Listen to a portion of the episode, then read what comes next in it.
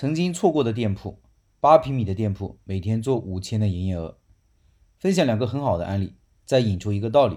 这是一篇让大家长智慧的文章。读到老陈分享的一篇文章，讲的是那个三更半夜排队的包子铺，当自己的品类无法改变的时候，改变位置是一个办法，改变时间也是个办法。读完文章有非常强烈的认同感，几年前因为认知能力的不足，错失了一个好铺子。2015年酒吧一条街的巷子里，一个8平米的小粉店转让，我从内部消息得知的，是一个公家门面，房租只要5000块，传说要拆迁的消息有10年了。因老板的母亲过世，无人帮忙了，老婆爱玩牌，辛苦太累，所以转让，只做早餐，营业额每天1500块钱左右，转让费4万。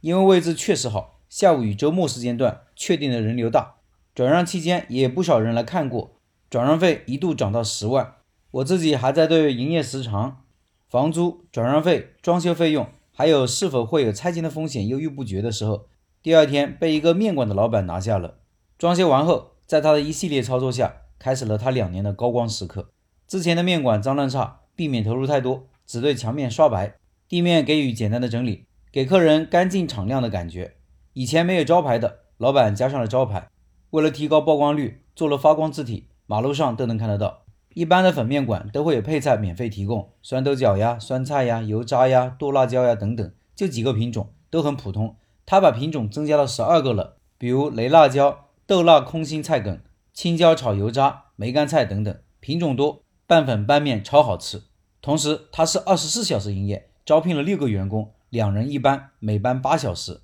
因为店铺面积有限，外摆了几张桌子，客人也是陆陆续续，没有排队，但从不间断。这个店1公里范围内没有同品类的竞争对手。凌晨3点左右，酒吧员工开始下班，更是迎来了高潮。开业2个月后，营业额稳定在5000块钱左右，周末和节假日营业额更高。不过这个店铺2年后拆迁了。再看看另外一位老板的吐槽，他的文字被大家批判之后，他出来纠正了这种不正之风。他说，昨天分享了一个我家门口开得挺火的钱大妈，有朋友回复他的不足，老陈也回复了其操作难点。各种商业模式、商业行为都有一定的风险和未知，就拿很多老陈在社群里说的某些经验，不去实践操作，很难知道里面会有什么问题，而且即使有很好的经验，也不一定适用所有人。钱大妈这个模式也是一样的，能火必有可取之处，有哪些坑不去操作，从表面上看不一定是真的，因为这与个人的资源和能力有关。我们作为看客，先从纸面上试着分析哪些可取，哪些不可取。大家都在说哪不好，很多新人看到了，可能就直接忽略了他的优点，失去了一点点进步的可能。在社群里看到别人的帖子，带着批判的眼光挺好，但不要忽略可取之处，可能有8分不足之处，但硬有2分可取之处。以上是这2位老板的分享，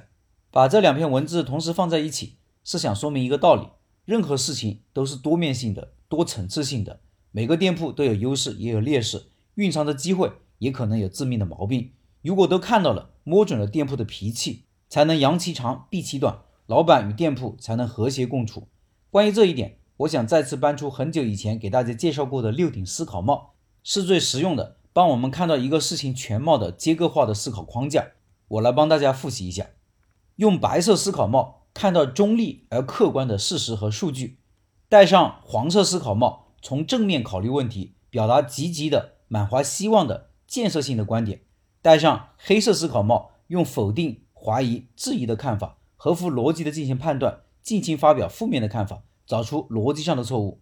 戴上红色思考帽，表达直觉、感受、预感等方面的看法。用绿色思考帽，表达天马行空的创造性的思考。用蓝色思考帽，控制各种思考帽的使用顺序，规划和管理整个思考过程，并负责做出结论。听到这样的思考智慧，是不是很过瘾？